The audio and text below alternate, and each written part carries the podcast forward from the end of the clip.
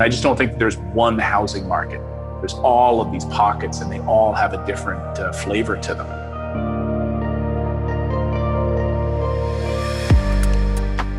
People want access to good returns. And so if you're thinking, I don't have any money to start doing this, that's just garbage. You've got to just be creative, make connections, and start, because I think there's so many opportunities out there, whatever you want to do. Why do you want to get into real estate investing? Or why do you want to start buying notes? Or why? Well, I like to say there's three things you need to become a real estate investor to buy a piece of rental property. You need a deal, right? You need people, and you need cash.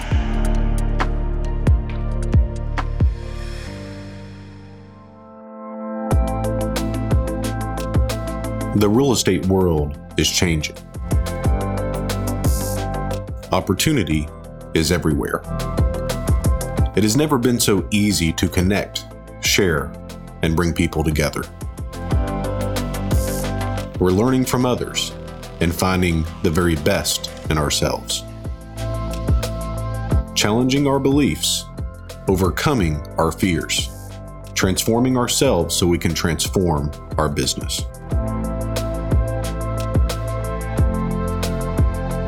This is Investor Creator.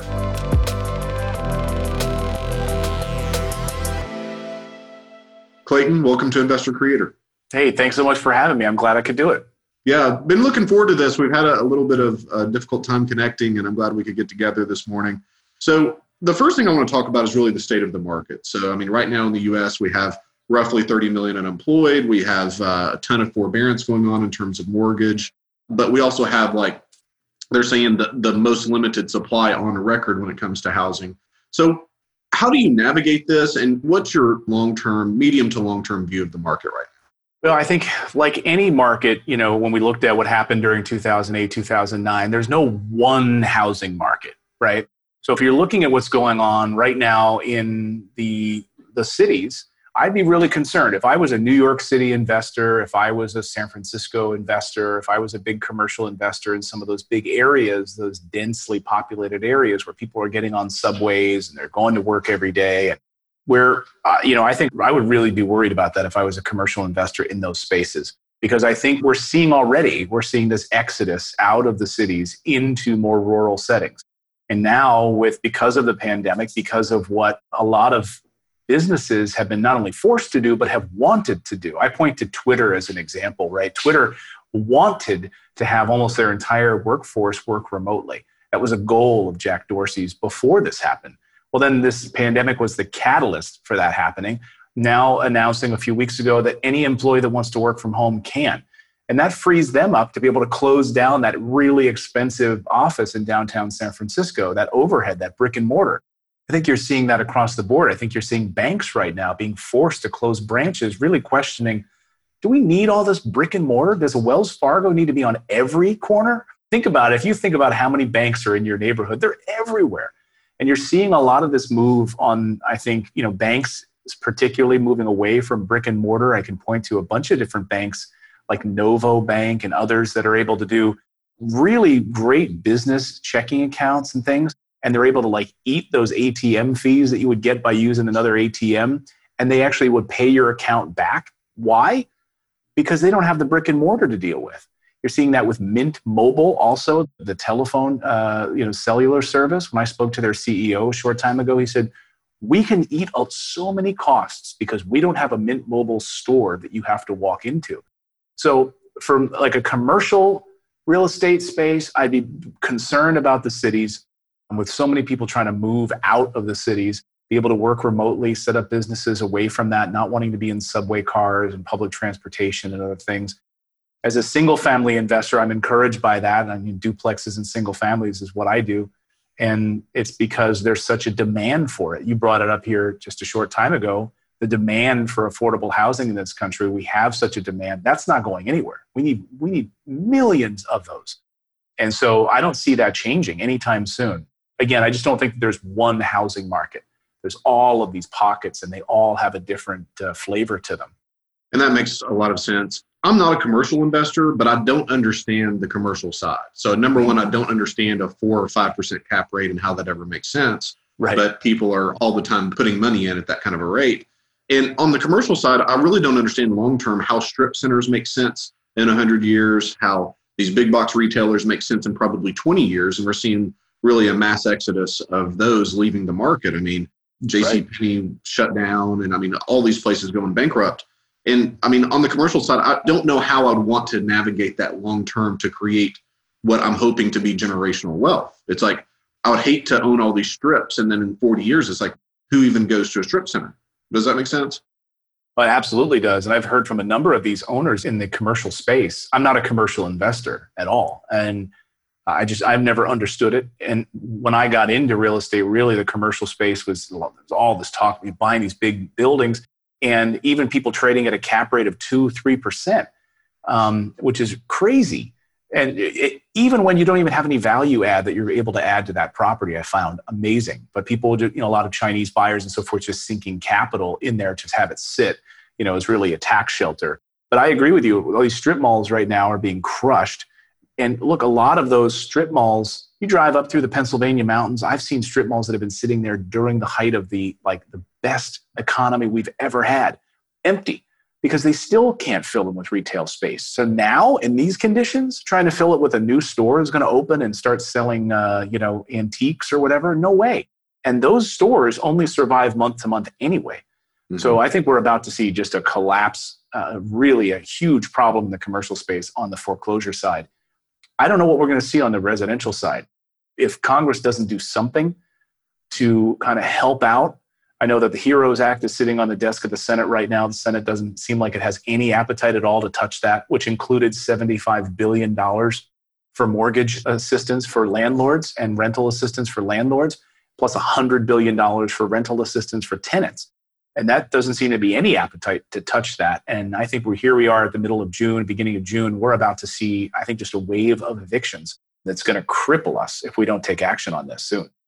Yeah, and I totally agree. It's really amazing to me. Most of what we have are mortgage notes, and the people that haven't really been able to pay as well have been the tenants. It's not my borrowers, it's my tenants that have long-term here had an issue.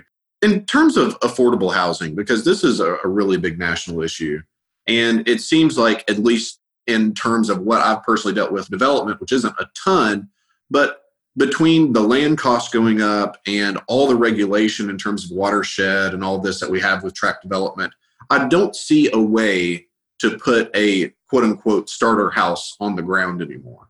Hmm. Do you see any markets where there's like a 1,200 foot house going up, like tract development, and they're able to make that work? Because I haven't seen it in a long time.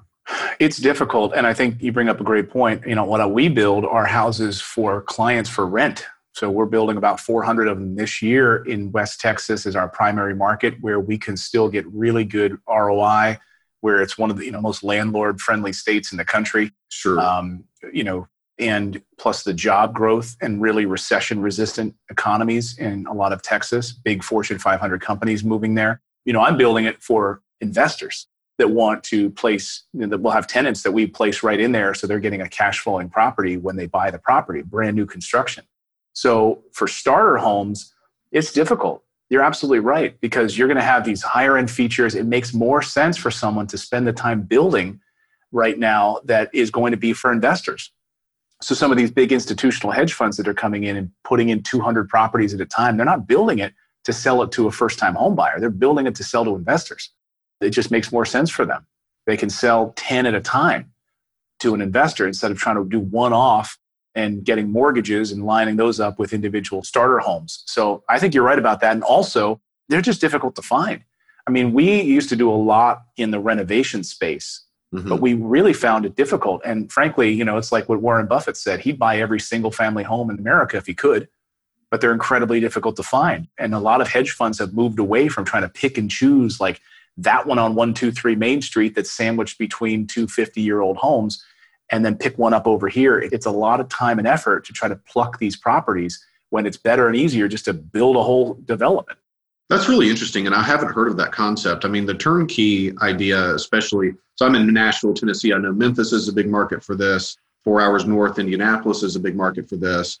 And that's something that you have done historically for a long time, is renovation and turnkey rentals, correct? Right. Absolutely. Yeah. And so I'm really surprised that the numbers can work on the new construction side. But I mean, that's really interesting that it's like, yeah, you have scale, and the model is, we always know whenever we're doing a renovation, you don't really know what you're going to get into. But if you're controlling that construction from ground up, then I mean, you know exactly what's there. So that right. We just finished 42 townhomes, you know, and they're all in one area. We know exactly what we're going to get, you know, and we're also building in a cost segregation analysis into it with our CPA ahead of time. And what we found is we had a client close on a property last week, and they had got traditional financing, financing available and all that. So the appraisal came in higher than we sold it to them for, which is always our goal. Like, we want to be right there, but these numbers are coming in higher. So wow. It's crazy what's going on right now. I was watching the housing numbers so closely during this pandemic, like seeing, oh no, what's going to happen here? And one of our big concerns was materials, to your point, like how would this affect us, how at scale? And we were worried about materials. Would we be able to get these things? And it, fortunately, because all the timber, comes out of Canada, we didn't have to deal with that.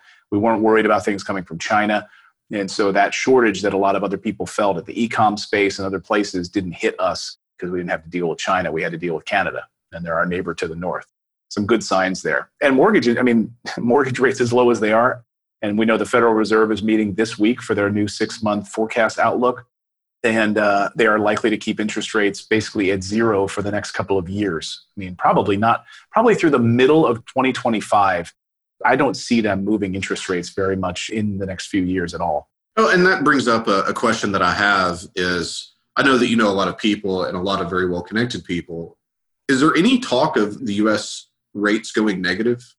There has been a lot of talk about the rates going negative. The White House, President Trump, has called for it. He famously tweeted about it at the early part of this pandemic, in mid to late March, I think he tweeted about it, said we should go negative, because it's a beautiful number. That was in one of his tweets. The fact of the matter is, the Federal Reserve, Jerome Powell, and other members of the Federal Reserve, not just Jerome Powell, who's the Fed chief, but other members, the Minneapolis Fed, Neil Kashkari, and others have come out and said, nope, we do not see that as an answer, because we feel like we have too many tools in our tool belt still to deal with further slumps on Wall Street or liquidity problems. And turning rates negative would be the very, very last thing we would do. And also, the great experiment in Europe with it hasn't worked. I mean, we've seen it in Sweden, we've seen it in other places. And if you want to look at that as an example of how this has worked, it has not. It's been a failure. So I don't see us going there. And could you imagine the revolt from the American people? I mean, imagine the revolt from the American people just wearing masks, right? Yeah. Think about Americans. We just don't like people telling us what to do. Now you're going to tell us, I'm going to have to pay you, the bank, to put my money in the bank. I'm going to have to pay you to give me a mortgage. Like, that just doesn't make any sense. I just don't see it happening.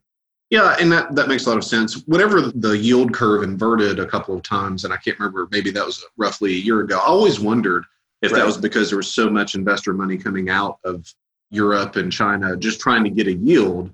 If they're at a negative yield curve, then they're certainly not making anything on their money. It's like, let's just get it to the U.S. And if that really caused that inversion, I'm not sure. And I don't guess we'll really ever know. What do you feel is next for you guys? Because I know you guys have done a lot of transactions. You're doing some development, building now. What's the long game for what you're doing? For me, I've realized something about myself, which is I like building business. And I think I've been really thinking about real estate for me as... I've been thinking a lot about this over the past week, actually, a lot more. So you kind of hit me in a moment when my wife and I have been thinking about this, talking about this. Mm-hmm. But the preservation of wealth, had a great call and talk with our CPA about this very point, about using real estate really as a way of preserving our wealth. We've built up really strong, fortress of wealth with real estate. Like, how much more do I want to do in that realm? I don't know. And I think it's a good question for a lot of people to ask is, when is enough enough? When you've got a certain portfolio of properties you've got to have some fixes here, some vacancies here, and it's burning and churning along. You've got your dogs in the bunch that you'd like to get rid of and maybe add a few better ones in there. We all want to do that, right? You always want to be nurturing your portfolio. So for us, I'm looking at it right now as like, I don't really want to expand that much more. Maybe adding a few new constructions that we're doing. into my portfolio personally. But beyond that, just focusing on the business, focusing on we're building a few new businesses now. And I get excited about that. I love creating, which I love the name of your podcast, right? It's like, I love to create. And so I think of that as like a real revenue driver for me. And I think of real estate now in many ways, it's like the preserving of wealth, that legacy generational wealth for me and my family. It's that fortress of solitude, you know, that's going to be there. So that's the kind of way I've been shifting my thinking lately. Yeah, and that's a great place to be, to where it's like, I don't really need to grow anymore. How old were you when you started investing? Oh, I did my first flip, I think, when I was in Florida, like early 30s roughly. But really when I started buying properties was like mid 30s, or, you know, in not too long ago. I mean, I'm 43 now. So for anyone watching right now, you know, there's so much money out there. There's so much available capital for deals. There's so much available capital for investing. And people want to, when you're looking at, when we're talking about negative interest rates, or people are putting their money in treasuries because they can get some kind of a small yield, I mean, as a safe harbor, you know, and people are turning to crypto, and people want access to good returns. And so if you're thinking, I don't have any money to start doing this, that's just garbage. You've got to just be creative, make connections, and start. Because I think there's so many opportunities out there, and whatever you want to do, buying those, you know, buying properties, getting started with a business, you know, you want to do something and maybe borrow some money and capital to do that. There's endless ways to do it. You just have to be creative. Whenever you first started the business, did you have what you have now in mind, or is that something that kind of incrementally grew? So you grew the business and you thought, well, gosh, I can just do more, and it grew that way. Which was it? Well, you know, when we started the business, it started out organically and small, and we started renovating properties. We had different teams that were renovating properties with us, and then it became kind of organic, you know, friends wanting to start buying properties as well. Hey, I see that you're adding to your net worth and growing, and I'd like to get one. Can you help us? And it just kind of grew organically from there. And before long, I looked at my wife and I said, this is a business. You know, I have people coming to me. I don't have to go, you know, they're coming to me. And I used to go out and find deals, you know, wholesaling and other things. So I'd be out banging on doors and doing direct mail and all of that through New Jersey and other parts. So it would like flip the switch where I didn't have to go do that anymore. Mm-hmm. All the while, I'm still working in the TV business, but I'm an entrepreneur at heart and I love that. So I couldn't just like be working for somebody else. I had to be building my own thing on the side, you know. I had a friend who said, you know, if I were you, man, I would just like, you have the best job. You're in TV. You can just like come home and just sit on the couch and play Xbox every day. Like that's all you have to do. So he said that to my wife, and I'm like, I could never do that. Like that's not something that's in me, you know? So it just kind of grew from there. And then it just, you know, you have your ups and downs in business. And we certainly had our downs in business. We got hit pretty hard a number of years ago, and you had to bounce back, and we decided to shift fully into new construction and just put as many layers of I don't want to say like awesomeness in place, but like stainless steel appliances, granite countertops, great tenants, great property management teams, and all of those pieces. We just went full in on that side, on the customer service side. And then also building out our, you know, our media side, which has been exciting because I'm a media guy and I love broadcasting, and I love being able to do those pieces of it with this podcasting and video and all of those pieces. It allows me to still do what I loved growing up, which was broadcasting and the medium of communicating with people. So yeah, it's evolved over the years, to be sure. Yeah, and I guess that makes sense. I mean, for me, to a certain extent, I had kind of a tough time when I hit 30, because I thought, you know, everything that I had ever hoped to accomplish, I'd accomplished at that point, and I didn't have that next goal in mind. And it was just kind of like, well, what now kind of thing, right? It was a tougher thing for me than what I realized, because I just felt like I was sort of just treading water. I didn't have the next thing. And then it got to where I took on people to help them grow their business. And that was super rewarding. You know, it wasn't just about me and buying another house, which was not exciting at all anymore. It was about helping someone do their first deal, which is just so much fun. I love something you just said. I want to comment on it, because about being able to help other people. I think for me, with my channel and being able to do what we do on our YouTube channel now at Morris Invest, like I spent a lot of time doing live shows and really helping people around their personal finance and helping them. These are people who are never going to invest with me. They're never going to, we're building 400 homes. Like those, I only can sell 400. Like I'm not, so now I'm talking to like a broader audience, that helping them think about personal finance in a way that we were never taught And that's exciting to me, being able to communicate and educate people around that. The people that listen, maybe 0.01% of them would ever work with us, and that's fine. The other larger part of the audience, if I could move them just a little bit to thinking about not buying liabilities, buying performing assets, setting up their family for future success, that is what really excites me, to know that we could change the future of a family because they've listened to the show and some small little piece they pulled away could change them or set them on a different path. That's what excites me. 100%. And it's really an interesting thing. There's so many people that need that information. And you would think with the internet out there and people can look at jumping cats all day on YouTube, that they would spend a little bit more time trying to better themselves. And I don't know why, if it's just like a mental broken concept that they just don't think that they could ever succeed or what that is. But I think that your videos are great. And for anybody listening, thank you. You guys be sure and check out Clayton on YouTube. What advice would you have for someone that is wanting to get into the business, but they don't really know where to start? They don't really have a lot of cash. Like when I started, I had $300 in the bank my first closing. I find that a lot of people don't have money when they start. What advice do you have for that person? Well, I try to identify their why. It's the first question we ask when a potential client books a call with us at Morris Invest. Like before we talk houses, like if we get the person that calls us, it's like, I just want to buy a house. Like, no. Like we want to develop a long-term relationship here. But the first question we want to figure out is why, because real estate might not be the answer, right? And we might be able to point them in a different direction. So what is your why? Like why do you want to get into real estate investing? Or why do you want to start buying notes? Or why? What is that? Is it to spend more time with your family? Is it to have wealth preservation in your family? Like you've made a lot of money as a doctor, but you're just terrible with money like most doctors are. No offense, but that's true. We dentists are like our biggest clients. You know, they call it because they're great with setting up a business, but they're terrible with their money. And so like, what is your why? You want to be able to have that preservation of wealth. You want to spend more time with your children. You want to be able to not commute 2 hours to and from work. Well, then maybe real estate isn't the answer just yet. Maybe you take that $300 and you start a website, start a business, start to create some cash flow from something that's a passion project of yours that you could really sink your teeth into. And then as you start to make an additional $40,000, $50,000, use that as a down payment to buy a rental property. You know, and start to build an LLC that you can get the tax benefits of. So there's all these pieces I think you need to really look at. But if you're like, no, I really want to be a real estate investor and I've only got $300.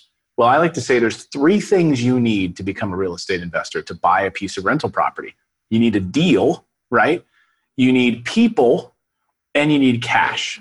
Now, if you have no cash and you don't have a deal, then you've got to connect with people that can bring you that. So you go to a RIA meeting, you have connections at a RIA meeting, you say, hey, look, I want to get started. I only have $300. And they're going to say, good, I need somebody who's a bird dog. I need you to go out every day and find me properties and I'll cut you in on an equity position on a rental property. We'll cut a deal. Like that's how it happens. So if you have no cash, then you've just got to find deals. You've got to find people. But if you're sitting on cash, then you need to find deals, right? So there's like all of these pieces that need to play. But if you don't have cash, there's no magic formula other than hard work. You've got to make those connections and you've got to go out and find the deals. That's how you get started in real estate. Absolutely. Clayton, I appreciate the conversation very much. For those that are possibly interested in investing with you, for those that are interested in connecting with you, how can they do that? It's very easy. We're just at Morris Invest, just my last name, Morris, morrisinvest.com is our website. And you can also check me out on YouTube. I really try to respond to every comment there. We've got a great community of people who are learning about wealth. And that's just youtube.com/Morris Invest. And I post daily there and have, like I said, I communicate with everyone. So anyone wants to leave me a comment, I'll try to connect with you and help you. If any questions you have about wealth building, I'm happy to help anybody. Cool. Sounds great, man. Appreciate it very much. Awesome. Thank you. Thanks so much, Brad. Take care. Yep.